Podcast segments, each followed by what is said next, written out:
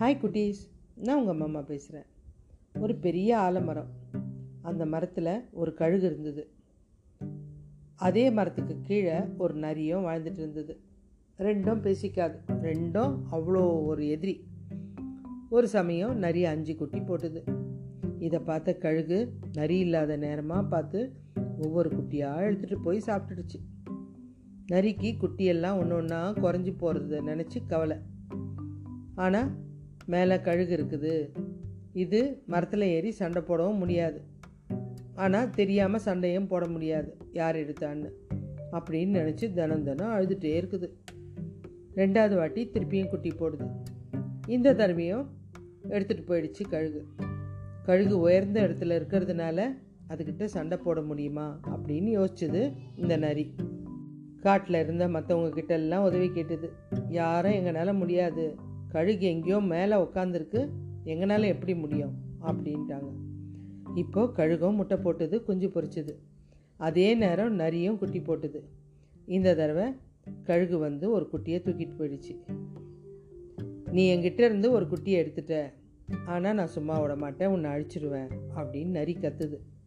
உடனே கழுகு சொல்லிச்சு. மீதி இருந்த நாலு குட்டியும் எடுத்துகிட்டு போய் மரத்தில் வச்சுக்கிச்சு. உன்னால் முடிஞ்சதை பாரு. இன்னைக்கு ஒரு நாள் உனக்கு நேரம் தரேன். நீ என்னை அழிச்சு காமிச்சிட்டு பார்க்கலாம் அப்படின்னு சொல்லிட்டு எல்லா குட்டியும் மேலே எடுத்துன்னு போய் வச்சுக்கிச்சு. அது வரைக்கும் நான் அழிக்க மாட்டேன். முயற்சித்து பாரு. உன்னால் முடியுதான்னு நான் பார்க்குறேன் இல்லை நான் இது எல்லாமே நானே சாப்பிட்ருவேன் அப்படின்னுச்சு. நரி வேகமாக யோசிச்சுது. ஊருக்குள்ளே ஓடிச்சு. அங்கே இங்கேன்னு ஓடிச்சு. ஒரு வீட்டில் இருந்த கொல்லிக்கட்டியை வாயில் கவ்விட்டு வருது. திகு திகு திகுன்னு எரியுது. நேராக வந்து கழுக கூப்பிடுது. இங்கே வா. இனிமேட்டு இந்த தவறை நீ செய்ய முடியாது. உன் குட்டிங்களோட சேர்ந்து உன்னை அழிச்சிருவேன். எப்படி அழிக்க முடியும்? நீ மேலே வர முடியாத. நான் ஏன் மேலே வரேன்? எனக்கு அறிவு இருக்குது. எப்படியும் என் குட்டி இறக்க தான் போகுது. அதோடு சேர்ந்து உன் குட்டியும் இறக்கட்டும். இந்த மரத்தோட மரமாக உன்னை கொளுத்த போகிறேன் அப்படின்னு சொல்லிட்டு மரத்துக்கு தீ வைக்க போச்சு. கழுகு அவ்வளோதான் என்ன பண்ணுறதுனே தெரில உடனே குட்டிங்களை கொடுத்துட்டு மன்னிப்பு கேட்டுச்சு.